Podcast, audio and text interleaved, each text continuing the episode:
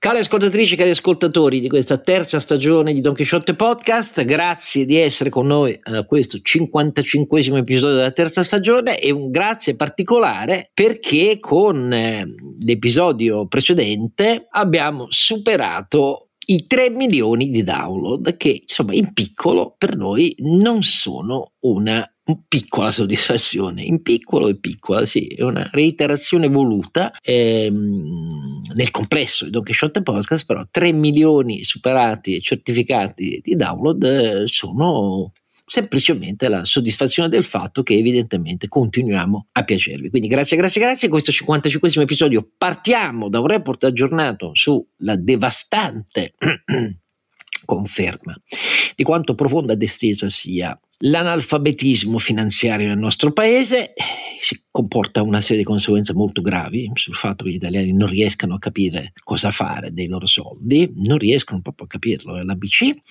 e ci allarghiamo poi a una serie di bocciature clamorose su idee recenti del governo e infine ci allarghiamo ad alcune novità sul panorama internazionale Ucraina, ma non solo, a dire la verità. 55 episodio, grazie di essere con noi.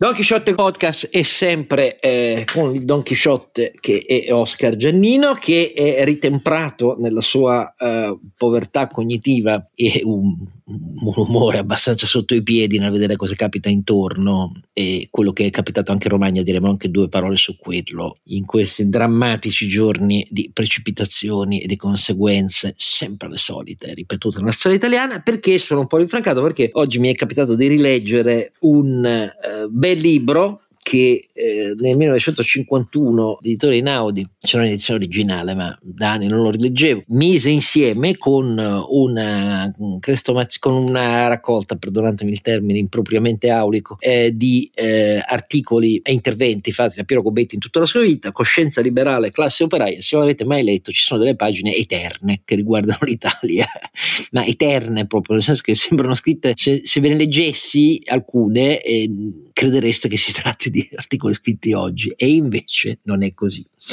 Per chi non se lo ricordasse, Pierrobetti Moresole in Francia, dopo aver in tre anni, dal 22 al 25, animato un'attività eh, straordinaria di, di, editore, di pubblicista eh, e di antifascista dal versante liberale, ma con versante liberale che aveva un occhio aperto su quello che succedeva nei ceti operai italiani. E, arrestato due volte, malmenato brutalmente dai fascisti e le conseguenze poi eh, lo faranno morire giovanissimo, esule in Francia.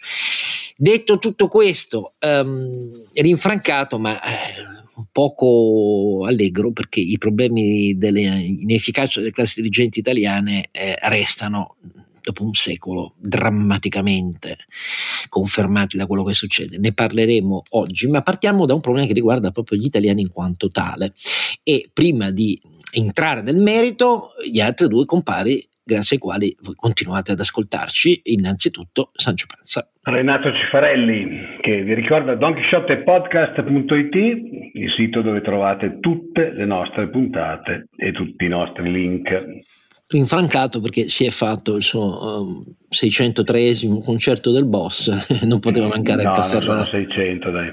Eh, però insomma qualche centinaio meno. Ecco, diciamo che sopra i 100 comunque. sopra i 100 in tutto il mondo non è male come cosa. E ovviamente la nostra eh, batteria antiaerea permanente che è quella dell'intelligenza, dell'intransigenza e della lucidità di studio uh, del nostro continente. E ti ho dato a Petro, sì, ma anche di più, del TAD, guarda, il TAD è più avanzato del Petro, solo che eh, però, insomma, detto tutto questo, ti ho dato di uno strumento che, come si vede, anche se le due ridicole batterie che abbiamo dato all'Ucraina, però funzionicchiano. Ecco, ci sono anche due batterie di Iris-T tedesche che funzionano pure quelle, e noi gli abbiamo dato, abbiamo cooperato con i francesi per dargli anche una batteria di SAMP-T, perché noi in totale poi ne abbiamo cinque operative oltre a quella. Insomma, ecco, diciamo, si fa quel che si può, perché per decenni l'Europa eh, la difesa la considerava una roba inutile, no? caduta al muro. Però detto tutto questo, proprio con il nostro caro Alberto, iniziamo da questa tragedia italiana che è l'analfabetismo non so se sia funzionale, è un analfabetismo disfunzionale che è quello finanziario, perché è appena uscito un report che conferma drammaticamente quanto manchi e ai nostri occhi è incomprensibile la capacità degli italiani di capire la BC e quello che hanno intorno per quel che riguarda i loro soldi, il loro patrimonio, i loro investimenti, quello che capita al mondo, che cos'è l'inflazione, eh, che cosa... Fa, dai, eh, abbassaci il morale con qualcuno dei numeri di questo report, caro Alberto. Sì, Oscar, ero ospite al Salone del Risparmio in questi giorni a Milano e a Soggestioni insieme a Censis ha presentato una ricerca che eh, viene presentata periodicamente al Salone del Risparmio per capire come procede l'educazione o la maleducazione degli italiani sì, la maleducazione, sul, sul, eh, sul, patrimonio di 10.000 e spingi miliardi che pure le famiglie italiane hanno, che non è proprio irrilevante. No? È vero che abbiamo 2.900 miliardi di debito pubblico, ma insomma patrimonio privato è importante. Oh, comincio con le buone notizie, buone si fa per dire, con le notizie di, del realismo. Poi come negli ultimi dieci anni il contante, cioè proprio la carta, eh, la, la, carta moneta era aumentata del 61%, eravamo 470 miliardi di cash infilati tra il reggicalze e il eh, materasso, quello sì che è roba sicura. E, e sembra che... Eh, nel, nel, 2022 si è ridotto dell'1,6%, cioè proprio una, una, una piccola quantità. Eh, in realtà in generale il valore dei, dei, conti correnti è diminuito perché è diminuita ovviamente la propensione al risparmio, sono diminuiti in generale i saldi sui conti correnti perché... Eh, la propensione al risparmio che ricordiamocelo aveva avuto picco, negli anni del, del Covid, perché chiaro si poteva consumare di meno, un picco di nuovo alto, non quasi al 20% come era negli anni eroici o 18%, ma insomma si era rivisto un bel 12% erotti con punte persino brevi oltre il 13% e a fine 2022 era scesa al 5 erotti per cento. Sì perché, eh, perché, perché gli italiani hanno dovuto dar fondo un po' al, esatto. al, ai propri risparmi perché tra inflazione e in generale insomma eh, rallentamento economico la situazione ha richiesto di eh, mettere mano ai propri soldi. Però, sempre dal, dal rapporto Censis risulta che mh, circa un terzo dei consulenti finanziari ha registrato una po' più alta disponibilità dei clienti a liberarsi della liquidità accumulata, un po' perché la sono spesa e un po' perché sono resi conto che oh, oh c'è l'inflazione, oh, sai, saranno 15 anni, 20 forse che non vedevamo l'inflazione. Beh, poi con i conti remunerati sotto zero. Remunerati sotto zero, di fatto con eh, dire, interessi reali sui conti correnti sotto forma di una patrimoniale implicita, ma nell'ordine del 6-7%, perché questi sono con l'inflazione all'8,7 eh, l'anno scorso, eh, ovviamente e i, tassi, e, e i tassi attivi sui conti correnti liberi sono, vicino, sono vicini, comunque rimasti vicini allo zero, si trattava ragionevolmente di una forma di prelievo fiscale occulto. Però ti do i dati, perché invece ovviamente per la prima volta siamo tornati a chiedere eh, cosa sanno gli, eh, i risparmiatori italiani sull'inflazione. Erano boh, 20 anni che non lo chiedevamo. Il risultato finale il 41% dei risparmiatori italiani non conosce l'effetto dell'inflazione sul potere d'acquisto dei redditi. Il 41% non si è reso conto del fatto che i propri soldi comprano meno roba in proporzione al tasso di inflazione. Non soltanto, eh, ma dice vabbè, saranno stati sorpresi. Il 35% non sa sì, come, come si funziona. lamenteranno almeno del, del fatto che non riescono più. Il 41% non sa che l'inflazione. Poi, dopodiché gli diceva: su, a questo punto il tasso di interesse attivo, il 35% sul proprio conto corrente non sa che cos'è, ma non sa neanche cos'è quello passivo, il 48% non comprende gli effetti del tasso di interesse passivo sul prestito bancario e sul mutuo. No? Te ne dico un'altra, il 42% non sa distinguere tra azioni e obbligazioni, che insomma in un momento di questo genere eh, eh, direi che è abbastanza significativo, visto che la divaricazione che l'anno scorso era stata una correlazione senza precedenti. Dire, ovviamente... Questo giustifica il fatto che nel nostro sistema di intermediazione finanziaria ci sia scandalosamente più elevata rispetto a qualunque altro paese avanzato, margine di commissione, margine di performance, anche su gestione del risparmio negative, ma si applica comunque in Italia, eccetera, eccetera, a vantaggio degli intermediari, perché gli italiani ci fanno tosare e non capiscono minimamente un accidente, troppi di loro, troppi, non tutti, ma troppi di loro, che questa maniera, che è stato il modo in cui le banche hanno risolto più che brillantemente nel nostro paese il problema del margine di intermediazione ordinario azzerato, visti i tassi e visto il fatto che la liquidità costava, anche la loro eh, costava, e, e, e però l'hanno risolta così, tosando senza pietà eh, abbiamo parlato qualche volta del report annuale che esce di Mediobanca su questo, che è impietoso. Ogni paragone con quello che avviene in altri paesi dove non è che gli intermediari finanziari siano delle suore della carità, però in Italia ha del, dei margini spaventosi che riguardano decine e decine di miliardi che rimangono nelle tasche ogni anno di intermediari, eh, grazie al fatto che il cliente non capisce. Cioè, questo è, è sì. drammatico davvero, ma è così. Il cliente non, sapisce, non capisce, ma pensa di sapere. In realtà il 40% di chi è convinto di possedere conoscenze finanziarie adeguate, ha in realtà sperimentato significative perdite sui propri investimenti contro il 29% di chi invece pensa di non avere conoscenze adeguate. Almeno, come dire, se ammetti la tua ignoranza, forse avrai meno casini di quello che pensa di sapere a lunga. Sempre tra quelli che dicono di sapere cos'è l'inflazione, il 40% non sa che riduce il potere di acquisto sui redditi. Se poi andiamo a vedere sulla componente del, attiva dell'investimento, cioè un buon investimento, come viene giudicato dagli italiani? Bene, il 37,4% dei risparmiatori italiani pensa che gli investimenti efficaci e remunerativi siano dovuti fondamentalmente a un colpo di fortuna, una botta di culo. il 37%. Gasto, modello Gastone, per capirci in termini di paperi, paperopoli. Eh, modello Gastone. Cioè, è un po' come gestire, di pescare una, una, una, una una, sì, una, una, buona carta alla, alle carte, perché vuoi giocare al Super Enalotto. Que- Beh, finché, finché, i giornali e i quotidiani e tutti eh, i media italiani dicono giocare in borsa, giocare in fosse, borsa, sì, bruciati cioè, miliardi. bruciati miliardi, come se fosse andare a giocare all'otto piuttosto che giocare una scommessa eh, sui cavalli, è evidente che la gente continuerà a pensare che non ci possa essere dietro una gestione eh, adeguata e pianificata dei propri investimenti. Sì, Però, boh. sì. c'è stata anche poi una, un'indagine fatta sui consulenti finanziari rispetto a come vedono i loro clienti e fate conto che eh, il 56% ritiene che lo stato d'animo sia definibile come cautela, il 40% disorientamento eh, e rispetto a come giudicano le conoscenze finanziarie dei propri clienti, fate conto che siano al 22% ha un giudizio buono, ottimo, ottimo solo l'1%, il resto metà appena sufficiente, un, quasi un 30% insufficiente. Quindi in realtà anche i consulenti si rendono conto di questa situazione. Però Oscar, no, tra l'altro, caro Alberto, stiamo parlando dei consulenti finanziari, cioè sì, sì, sì. gente che lo fa di mestiere e che di solito gestisce,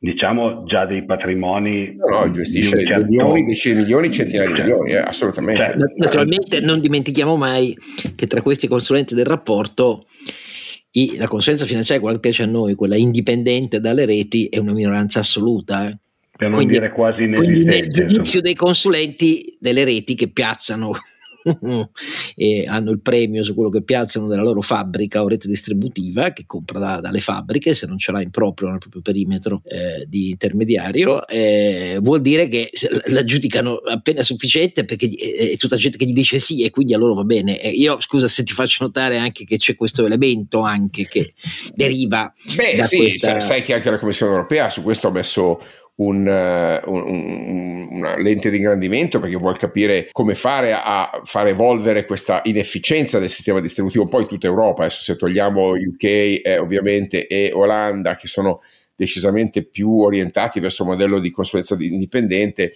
tutto il dibattito degli inducement, cioè delle retrocessioni che, eh, che i gestori eh, rilasciano alla rete distributiva, è un dibattito ancora aperto eh, ovviamente insomma, poi ci sono modalità, non siamo soli in Europa con questo, questo modello, eh. la Germania è messa come noi, eh, non, non, non, non, ti credere. Eh, la verità è che so, quando guardiamo queste cose, il vero problema, perdonami Oscar, qui è intervenire sull'educazione finanziaria, perché non è che se cambi sì, soltanto il modello distributivo, poi la domanda rimane quella che, quella che era, cambia molto, perché a quel punto eh, no, eh, sì, sei intervenuto sul modello distributivo, ma non no, sei no, ma sono d'accordo con te. Devi lavorare su entrambe le cose. Eh, eh, devo dire che in, in, uno scenario in cui hai un'inflazione alta, tassi che cambiano, il mix tra eh, azioni e obbligazioni che ovviamente va ribilanciato, una situazione di debito pubblico che tende a piazzare eh, il, eh, il, debito in eccesso, eccesso il debito agli italiani raccontandogli storie di sovranismo finanziario, nazionalismo, BTP eh, del giuramento della patria. E insomma, io, questo è un dato molto preoccupante perché espone eh, la ricchezza degli italiani alle manipolazioni, scusami, non soltanto de- bancarie, ma, eh, ma preeminentemente quelle politiche. Questa è una preoccupazione grave anche alla luce del fatto che insomma, qualcuno di noi si aspetta qualche scoppola sul giudizio del debito pubblico italiano se andiamo avanti con questa eh, strategia di brevissimo strategia, tattica di brevissimo respiro, eh, per quanto tuttora prudente, ma di brevissimo respiro rispetto al, al mix di riforme che è necessario. Proprio oggi sappiamo, abbiamo saputo che Moody's ha rinviato il giudizio, lo aspettavamo sul, sul debito pubblico italiano e le altre eh, rating agency non sembrano interessati a muoversi o, o, intenzionati a muoversi. Moody's si è riservata qualche giorno in più, eh, però ecco, non è un clima tale da rasserenare tutti la situazione del debito pubblico italiano in questo scenario, anche alla luce del fatto che l'anno prossimo riprenderà una revisione insomma, del patto di stabilità e crescita che eh, per quanto addolcita e quant'altro richiederà il ritorno alla disciplina finanziaria. Quindi Oscar direi non c'è proprio da stare tranquillissimi su questo fronte. Bene, rifletteteci cari ascoltatori, riflettete anche sul fatto che partendo dalla BC, eh, già nella scuola italiana noi diplomiamo gente che di fronte a una banale operazione di interesse composto non riesce a farlo, cioè non riesce a capire quanto aumenta una certa somma con eh, un interesse X di un anno per tot anni, eh, eccetera, eccetera. E, e, si parte proprio dalle questioni più basic, se permettete, prima ancora di capire cos'è un ETF ma, e, e perché sia vantaggioso eh, o no. E, io temo che qui ci sia una grande questione formativa che è la conferma del fatto che noi possiamo chiacchierare quanto vogliamo che il problema della scuola italiana sia solo mettere a posti precari e non l'ho mai negato come sapete, mi seguite da anni, però il problema è, sono i programmi, i programmi intrisi di pedagogismo invece che di nozioni basilari, per avere una coscienza di cittadino e di risparmiatore minimamente informato ecco, rispetto al mondo con cui deve interagire. Io penso che eh, i programmi della formazione italiana in tutto il ciclo eh, della, non solo del ciclo della secondaria superiore, eh, ma scuole medie in poi, cioè non ci siamo per niente. Questo è il problema fondamentale. E con il paradosso che eh, poi ci riempiamo la bocca della grande capacità di risparmio dello stock eh, di ricchezza delle famiglie, che è verissima, e, e però è amministrata coi piedi. Questo è il punto vero. E quindi diventa una mano morta a disposizione dello Stato. Questo è il punto vero, eh? che poi inizia a pensare che è quella la vera garanzia del debito pubblico, eh?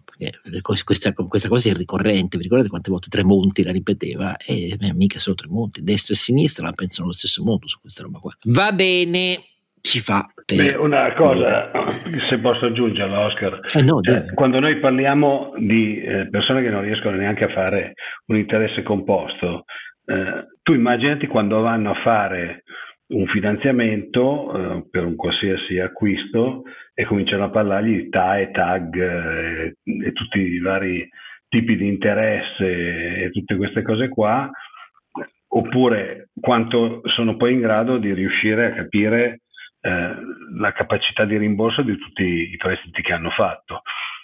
Cioè, io rimango un po' stupito anche perché non sono neanche io laureato, non sono particolarmente addentro alle cose economiche, però insomma, almeno quelle quattro cose di base. Forse... Anche perché se no l'imprenditore non potresti farlo.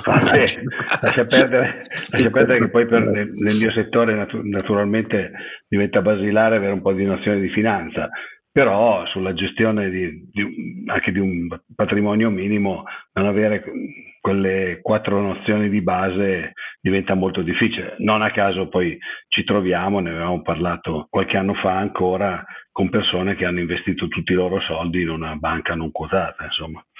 Quindi, sì, aggiungiamoci che la BCE ha appena pubblicato un report che nel primo trimestre del 2023 vede un meno 38% di domanda netta dei prestiti delle imprese e un, un crollo, direi che un minimo storico da 20 anni, del prestiti alle famiglie che, che, ovviamente la reazione, se vuoi, emotiva, di fronte al fatto che in realtà poi i tassi reali, cioè quelli al netto dell'inflazione, non sono poi così alti, perché con l'inflazione che rimane intorno al 7%, abbiamo i tassi tra il 3 e il 4, eh, tassi diciamo interbancari, quelli ovviamente al, al retail sono intorno al 5, forse al 6, diciamo al 5, i tassi reali comunque sono ancora Negativi. leggermente inferiori sì, rispetto all'inflazione, quindi non so se è proprio del tutto giustificata questa, questa, eh, ehm, questo crollo o, o, se è semplicemente una reazione di prudenza e di, eh, e di attendismo. Però ecco, que- questo ti dimostra infatti che secondo me questo crollo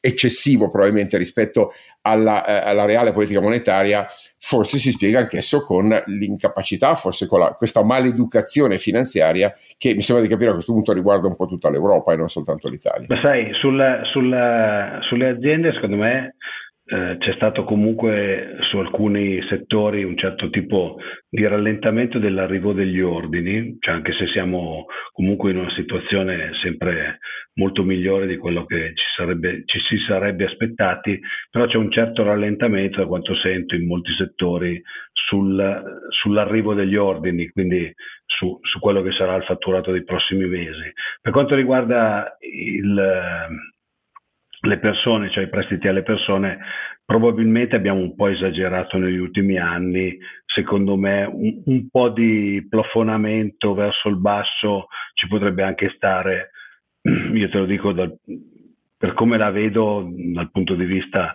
eh, di, di come mi capita magari di avere persone che lavorano per te, che hanno tutta una serie di prestiti e quindi eh, sai che li hanno perché fanno la cessione del quinto dello stipendio, eccetera probabilmente negli ultimi anni c'è stato un po' di, diciamo, barra lasca per, cioè, un po' di rallentamento nel, nel, nel, controllo della capacità di rimborso da parte delle persone, quindi sono saliti un po' invest- i, i, prestiti e a questo punto non ci può essere che un po' di rallentamento, soprattutto in una situazione in cui naturalmente l'inflazione mangia un po' la capacità di rimborso, i salari non crescono. Ecco.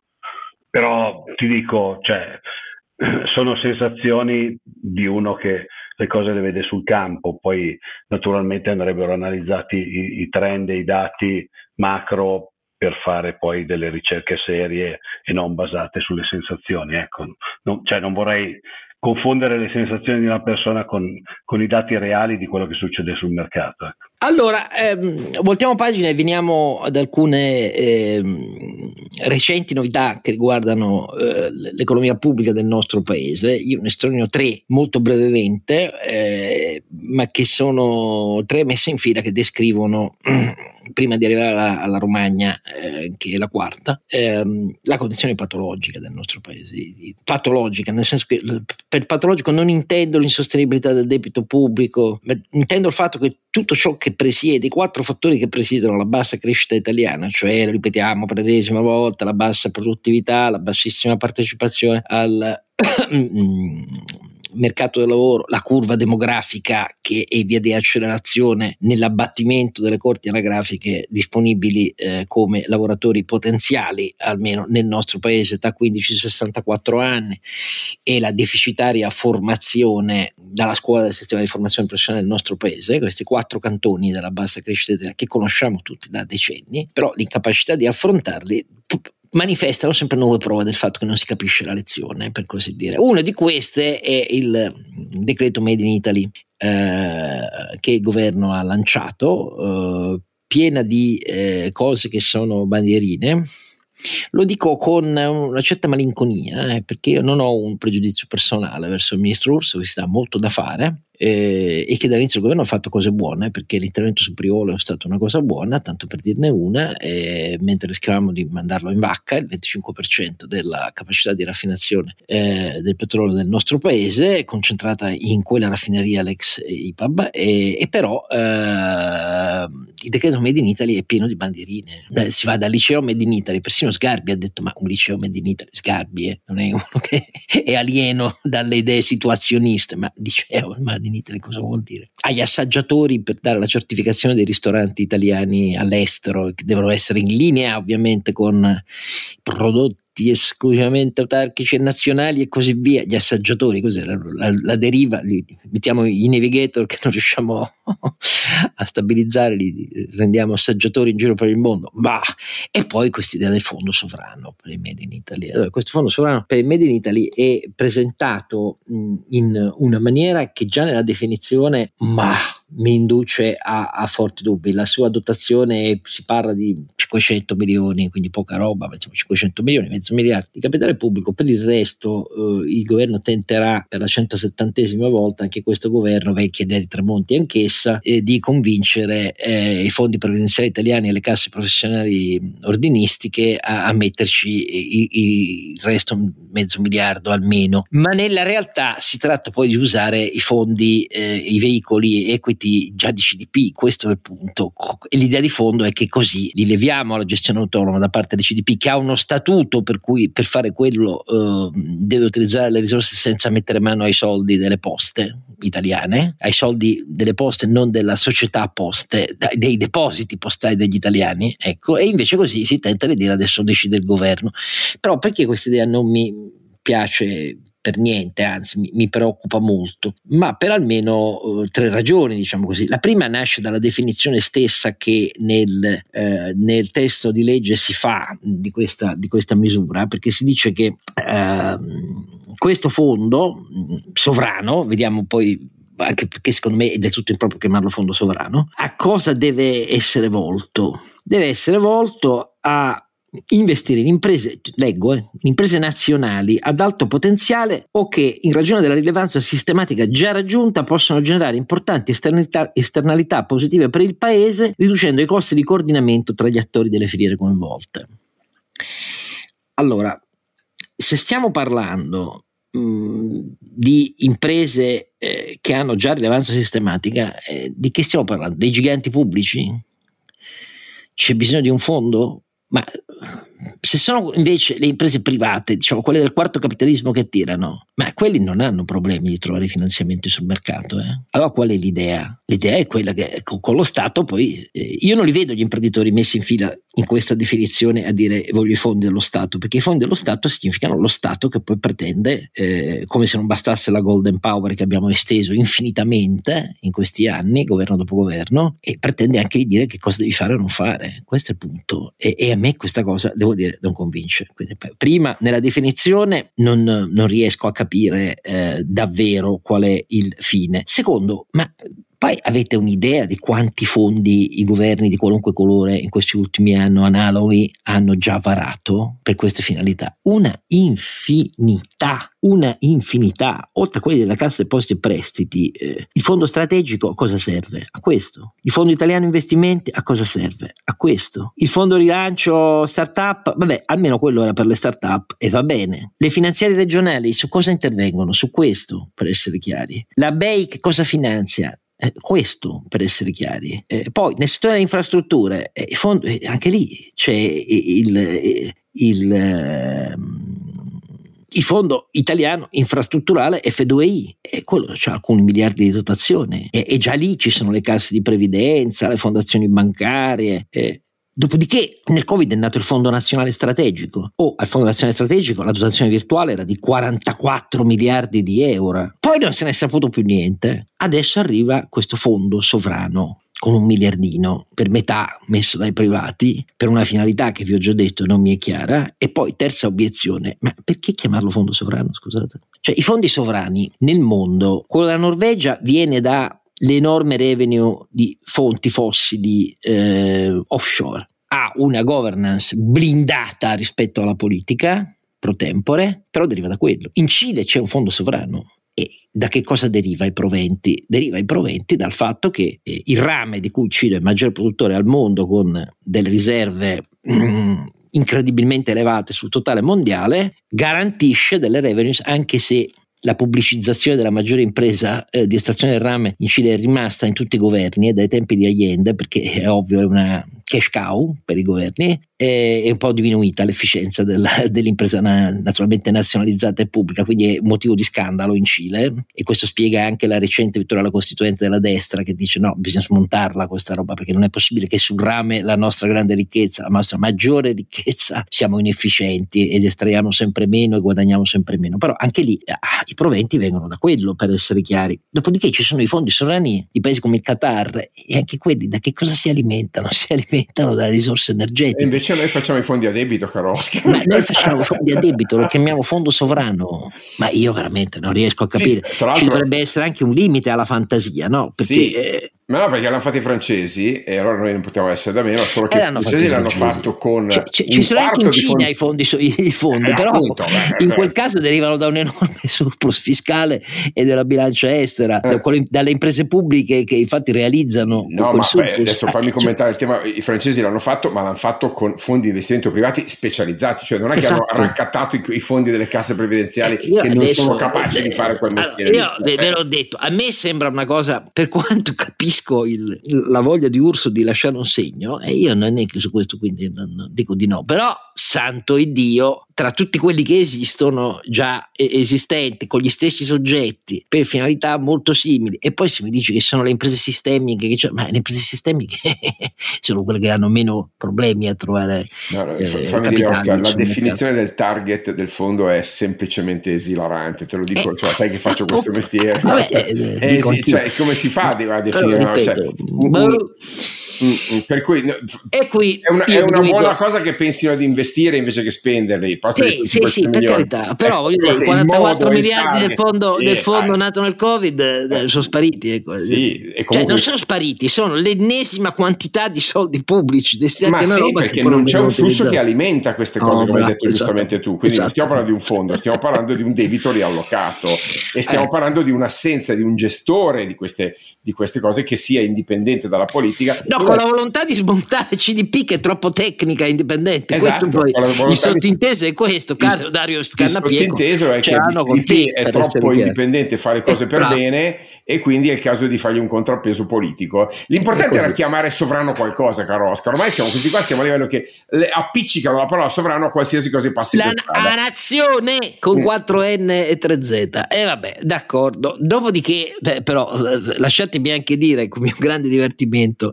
eh, due bocciature solenni venute a due misure non esattamente secondarie per le bandierine di questo governo, perché quel report che ha sollevato polemiche terrificanti all'interno del governo, eh, le ha sollevate tra i leghisti e Fratelli d'Italia e i Forze Italioti, il report del servizio um, bilancio del Senato, eh, una cui versione è eh, apparsa, eh, non è stato reso pubblico, ma è apparsa sulle agenzie e sui social e che non è che stroncava politicamente, metteva in fila tutte le obiezioni al disegno di legge Calderoli sull'autonomia differenziata, perché se prima non stabilite i LEP non si capisce quant'è eh, la quantità di somme a occhio sarà tra irrilevante e irrilevantissima per affrontare davvero il problema dei gap eh, nei livelli territoriali diversi di offerta di servizi pubblici nel nostro paese, perché il gap è terrificante quello, quello eh, territoriale esistente nel nostro paese, tra la Calabria, per dirne una, e eh, la Lombardia.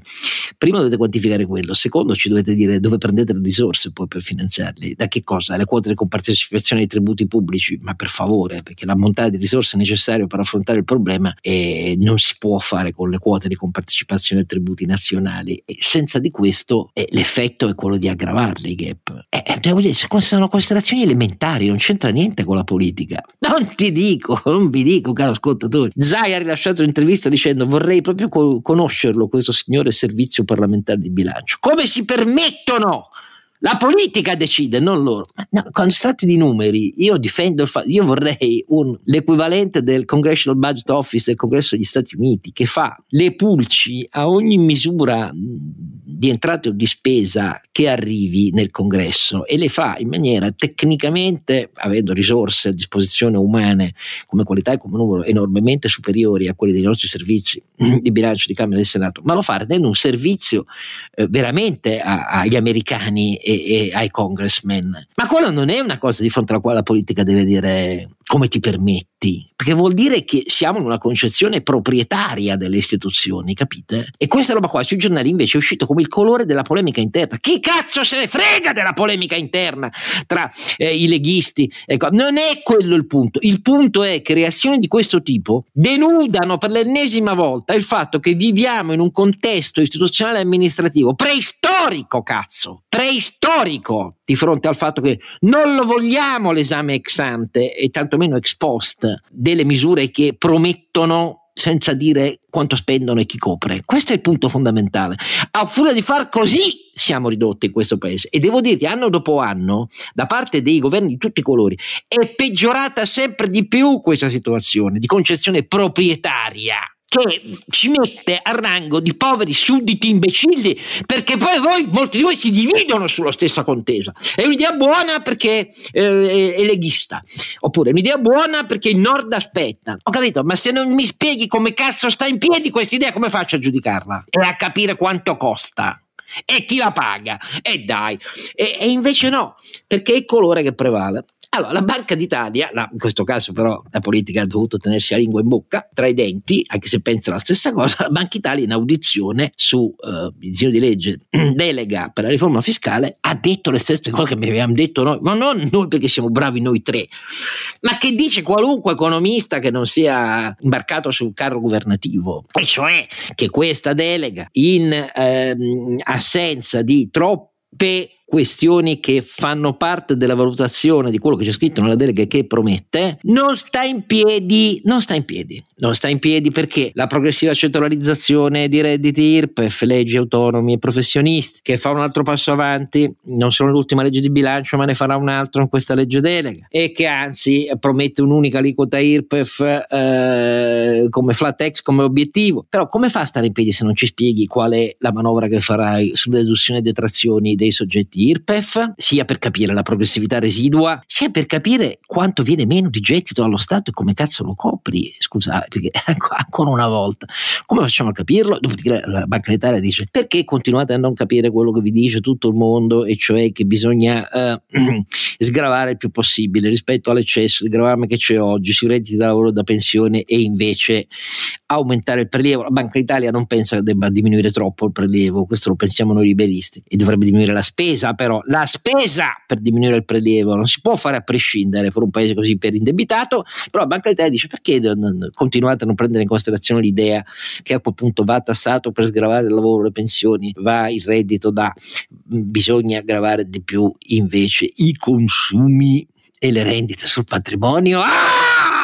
la politica esplode di fronte a questo, però la Banca d'Italia eh, compie il suo dovere a dirlo, per così dire. Ecco, sì, queste cose ci ripete l'Unione Europea e, Beh, e l'Ocse da vent'anni, cioè appunto, spostare appunto, l'onere tributario appunto, dai fattori produttivi, lavoro e capitale, non soltanto lavoro. Perché se tu mi dici che vuoi fare la flat tax sull'IRPEF, poi mi dici no, l'IVA bisogna abbassarla il più possibile, anzi mm, esentiamo il più possibile tutto ciò che è beni comuni, naturalmente non dici quali sono.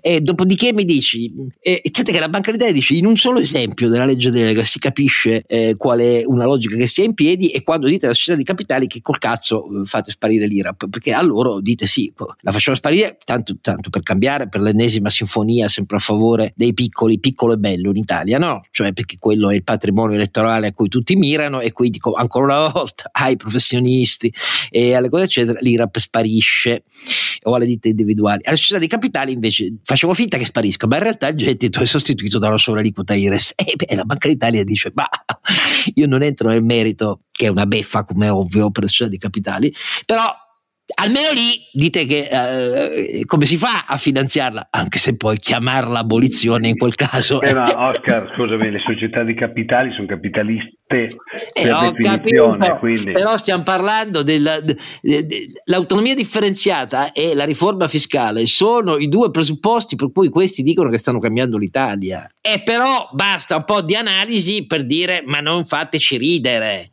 Eh, questo è il punto di fondo. E magari la cambiassero l'Italia, questo non è cambiare l'Italia. Ah no, ma infatti io mica ti dico che non va cambiata. Cita Muina, caro Oscar, e, e Banca d'Italia ha detto il re nudo. La eh, cosa eh. pazzesca che da una parte dicono di prendere molto sul serio il fatto che si capirà alla fine che noi stiamo introducendo una svolta vera in Italia. E questo è quello che ripete incessantemente Giorgia Meloni.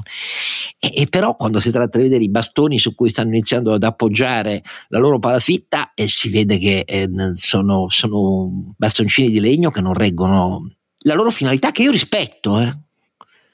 Eh, eh, posso capire che c'è chi spera dopo tanti anni di... Eh, però per sperare bisogna avere delle cose concrete in mano. Ecco tutto qui. Magari cambia, magari... Eh, però adesso voglio dire con la correttezza direi... Banca d'Italia ha anche detto che sulle, invece sulla parte di semplificazione tutta la parte che riguarda invece l'operato vero eh. della professionalità del vice ministro Leo, cioè tutte le semplificazioni in ognuna delle quattro fasi di interazione tra contribuente e amministrazione tributaria è molto apprezzata. No, no, infatti, eh, ma anche questo è quello di... che abbiamo detto anche noi, perché sì, sì. Quello ma anche perché quella è precisa, è scritta precisamente. Ma cioè in Banca d'Italia ascoltano il nostro podcast, podcast no, ma non è per quello, è perché, perché quella è la parte più precisamente chiaramente chiaramente e, dottrinariamente fondata anche in termini comparativi europei e così via della legge delega tutto il resto è, è, un po' così. Cioè si capisce che la parte dovuta a Leo quella tecnica sulle semplificazioni degli adempimenti sull'abbattimento della mole di sanzioni bene, eccetera eccetera è fatto bene. La parte che ha voluto la politica è fatta coi piedi la parte ideologica non sta in piedi non ha i numeri non, esatto, ha, non ha, chiarezza non ha e non dire... si parla del, del modello di welfare che è l'altro tema che ha detto Banca d'Italia Esatto, ha detto bravo. siate chiari sul modello di welfare che avete bene, non si può prote- promettere ta- taglio delle tasse ma aumentare il welfare, è una cosa certo. in, in, in, situazioni di, eh, di, diciamo, di, di, pressione fiscale altissima come la nostra e di debito pubblico enorme è, una, è, è populismo, adesso diciamoci le cose come stanno, è, è puro populismo. È. E la stessa cosa riguarda purtroppo grande solidarietà da parte mia di Carlo Di Renato a chi è colpito in questi giorni, in queste ore, continua a essere colpito in Romagna e in Emilia. Uh, dall'effetto disastroso dell'esondazione di oltre 24 eh, corsi d'acqua sotto il tambureggiare delle piogge eh, che hanno rimesso in pari tutto quello che non pioveva da mesi e mesi e mesi. Ma però, però quando uno guarda in questo caso fatto molto bene secondo me da sole 24 ore perché tutti i giornali hanno fatto ah ci sono più di 8 miliardi eh, stanziati e non utilizzati a questo fine cioè l'intervento uh, per la preservazione dell'equilibrio della stabilità idrogeologica nel nostro paese, no? Eh no, il problema è che nei soli anni 2019-2023 i miliardi a vario titolo tra Presidenza del Consiglio e i diversi ministeri a questo fine, i fondi europei, eccetera, eccetera, tra il 2019 e il 2023 sono più di 21 miliardi più di 21 miliardi dispersi in mille mille rivoli e questi mille mille rivoli poi rimangono come sempre, come avviene sul PNRR, come avviene sulla programmazione ordinaria dei fondi europei, sono autobloccati, si autobloccano perché questo sistema istituzionale e politico italiano è costruito sui poteri interdittivi, non è costruito sullo spirito eh, realizzativo e, e, resta così, 21 miliardi in soli 4 anni. Lasciamo perdere il 2016 la struttura di missione a Palazzo Chigi guidata dall'ottimo tecnico Erasmo D'Angeli smontata dal governo Conte, quella, ok, ma voi capite bene che in questo paese è sempre convinto che ci vuole più spesa pubblica. Se ci sono stati 21 miliardi stanziati e dispersi e, e, e si è visto poco o niente poi di realizzato, che cazzo di senso ha poi fare le polemiche tra governo, regioni, regioni, comuni contro comuni, eccetera, eccetera, che avete letto in questi giorni? Cioè, il problema di fondo e la drammatica incapacità realizzativa della macchina pubblica italiana e della politica che la presiede, perché il conflitto tribale vuole che tu, tu, un progetto a te, se tu sei di un colore politico diverso, te lo blocco e viceversa. Questo è il punto vero. Uh, in, in, scala è lo stesso tipo di polemica che c'è stata tra la regione Emilia Romagna e il sindaco di Ferrara per il concerto eh, di Springsteen, eh? tale quale. Eh, ma questo è lo spirito italiano. E però uh, su questo noi preferiamo il colore della polemica quotidiana, però s- sbloccare questa paralisi tragica che imporrebbe una seria, vera riforma costituzionale, perché non si può continuare col titolo quinto così com'è, scusate, ma... È una seria riforma della pubblica amministrazione, mi spiace per Brunetta, è convinto di averla fatta, ma insomma non è così, e allora noi continu- continueremo a pensare e a dividerci a quel punto tra chi dice è colpa del, dell'emergenza climatica, no non è colpa dell'emergenza climatica, ma, ma qui il problema è che i problemi sono noti da decenni in Italia eh, dal punto di vista idrogeologico, eh, però anche se abbiamo i miliardi, li stanziamo e non diventano niente, capite che il problema è quest'ultimo. Almeno per me. Pausa, diamo uno sguardo all'estero. Allora, allora, allora, allora. Uh, da una parte trionfale il giro di Zelensky in Europa, dall'altra segnali sul campo che mh, aver dato, sia pure in numero limitatissimo, sistemi più avanzati di difesa aerea all'Ucraina era la cosa giusta, era da fare in numeri maggiori se solo l'Europa ne avesse di più di batterie da dare, ma l'Europa ne ha pochissime di batterie avanzate, e, però e, e sono segni confortanti. Anche il registro aperto dal Consiglio d'Europa per i danni all'Ucraina da utilizzare poi nei processi da fare a Putin e ai putiniani è, è un altro grande passo in avanti. Molti pensano che il Consiglio d'Europa non serva a niente, io stesso me lo chiedo spesso, ma insomma in questo caso è una cosa che per esempio l'Unione Europea non ha fatta e, e forse è meglio che lo faccia il Consiglio Europeo, il Consiglio d'Europa perché lì sono 47 paesi e non 27, quindi è ancora più ampia il significato di questa cosa qua. Dall'altra attenzione, abbiamo parlato di Cina, la Cina ha tenuto un vertice con eh, cinque paesi ex sovietici dell'Asia centrale eh, che sono del tutto interessati a rafforzare l'unione con la Cina, che da una parte è la dimostrazione della debolezza oramai incredibile di Putin sul vecchio sistema che lui continua a considerare il punto di riferimento, cioè quello sovietico, e dal fatto che la Cina, come vedete, poi gli aiuti militari non li dà, sostiene con l'export eh, la Russia. E come? Eh, in cambio però si prende pezzi di influenza diretta eh, nell'area che Mosca considera tradizionalmente sua e questo è un altro aspetto non del tutto secondario. Dall'altra parte il G7 durissimo nei suoi comunicati eh, sulla guerra in Ucraina, durissimo nel dire vi dovete ritirare, cioè G7, durissimo con un errore incredibile secondo me di Biden che deve ricorrere negli Stati Uniti alla fine del G7 giapponese e fa saltare sfruttare questa cosa a cui sarebbe meglio guardare tutti con grande attenzione invece che il cosiddetto Quad, il quadrangolare di sicurezza asiatico, che oramai collega direttamente appunto quattro paesi, gli Stati Uniti, il Giappone, l'Australia e l'India, l'India che noi dovremmo coinvolgere sempre più nel containment anticinese. E l'India è interessata l'India di Modi a farlo perché i cinesi ormai sono troppo attivi nello stesso oceano indiano e invece Biden l'ha fatta saltare. Perché? Perché deve tornare a Washington per via del fatto che ormai mancano pochi giorni al fatto che il congresso non autorizza eh, l'aumento del debito pubblico americano e questo implica per l'amministrazione pubblica americana a livello federale ma anche a livelli statali eh, i blocchi degli stipendi e così via Peccato perché eh, questo quadro internazionale è un quadro internazionale che pretende di dare priorità a queste cose, secondo me. Mm, e però purtroppo è, è, è avvenuto questo. E, e però, uh, al di là di questa um, vicenda uh, che riguarda il quadro asiatico, il quadro generale di Putin è, è di una debolezza crescente. Non mollerà, però di una debolezza crescente. Nei rapporti con gli stati vassalli che oramai guardano la Cina, eh, nel fatto di dipendere dalle importazioni cinesi eh, e nel fatto di la stessa frequenza con cui Prigogine ogni giorno picchia duro su Mosca eh, senza che se ne vedano le reazioni e la testimonianza di un indebolimento generale eh, che sono convinto Putin, anche chiuso nella sua bolla, non poteva avere minimamente previsto e su questo bisogna solo insistere e continuare. Mi dispiace per i pacifisti italiani, ma bisogna insistere e, e continuare. E io su questo volevo chiudere con un'ultima considerazione su cui poi chiedo ai miei due compari come la pensano, perché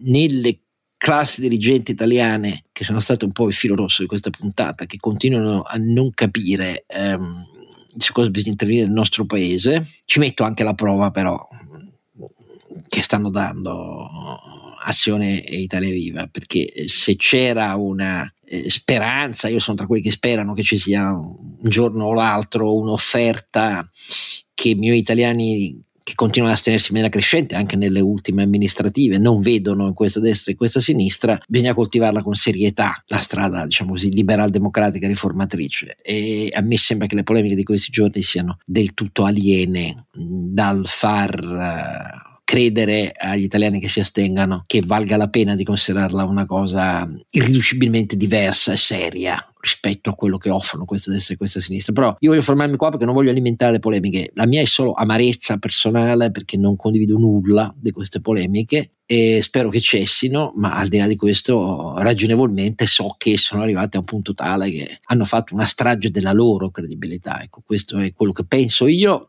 e mi dispiace perché, ripeto, non sarà un caso che poi alla fine ho letto con grande piacere un fustigatore negli anni 22-25 del fatto che le classi dirigenti italiane continuavano a non capire cosa stava succedendo e la tragedia sarebbe stata poi per gli italiani. Ecco, io la penso allo stesso modo, anche se non c'è il fascismo dietro l'angolo, però il giudizio sulle classi dirigenti italiane di Piero Gobetti era un giudizio che mi sembra così fondato che non, ancora un secolo dopo regge pienamente. Poi magari i miei due compari la pensano ma, diversamente. Ma no, ma no Oscar, invece io sono contento che si, veda, si vada a redazione perché francamente impostare la nascita di un'alternativa politica sulla base di un modello lideristico, scusami, era proprio una, incompatibile ah, sì. con, con uh, la base culturale stessa, quindi per me che si liberino, eh, dal si tolgano dal campo e dal tavolo posizioni lideristiche eh, o portet eh, eh, eh, che, scandalo eveniant scandalo eveniant volevo dirlo in italiano ma è venuto in latino.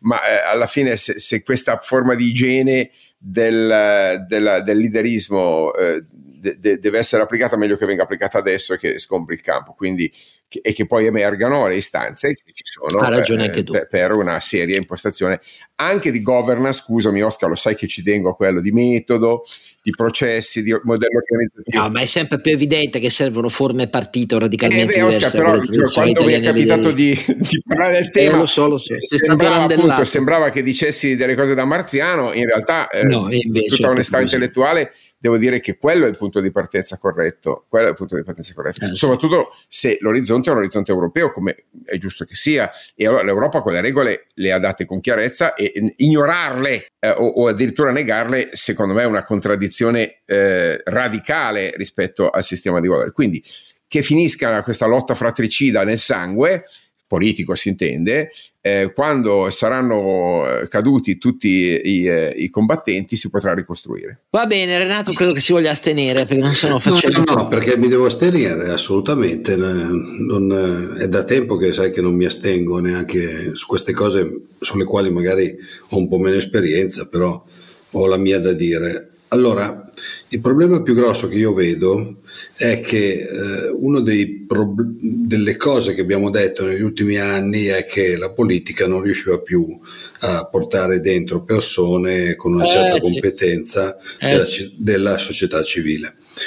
Allora, per portare dentro delle persone di competen- competenti della società civile, è evidente che ci vuole un tipo di governance, un tipo di gestione del sistema partito che è lontano mille miglia dal capo che dice taci tu che non capisci niente e fai quello che dico io, perché naturalmente questo lo può accettare una persona che entra in politica per cercare di portare a casa qualcosa, una persona che ha già una sua storia, No, è che teme di avercelo da rimettere se fa quel passo dell'impegno e così. Eh, esatto, e, che, e, per il quale magari eh, fare un passo verso l'impegno in politica significa una avere una situazione peggiore di quella di prima, è evidente che così eh, certo si allontana alla velocità della luce. Cioè, eh. Questo è il problema più grosso che io, ve- che io ho visto nel comportamento, soprattutto direi di Carlo Calenda eh, all'interno del,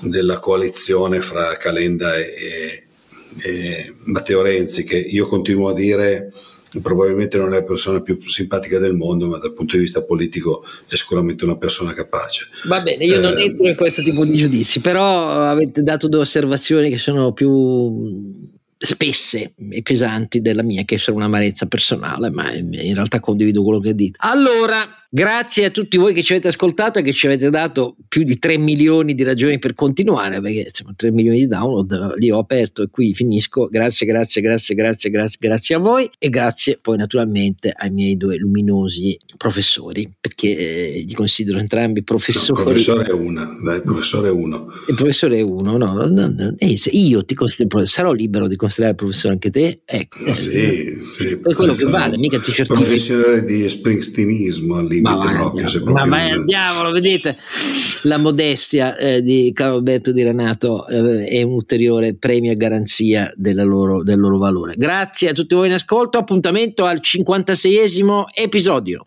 Don Chisciotte è un podcast autoprodotto da Oscar Giannino, Carlo Alberto Carnevale Maffè e Renato Cifarelli, in collaborazione con mdeaudio.com.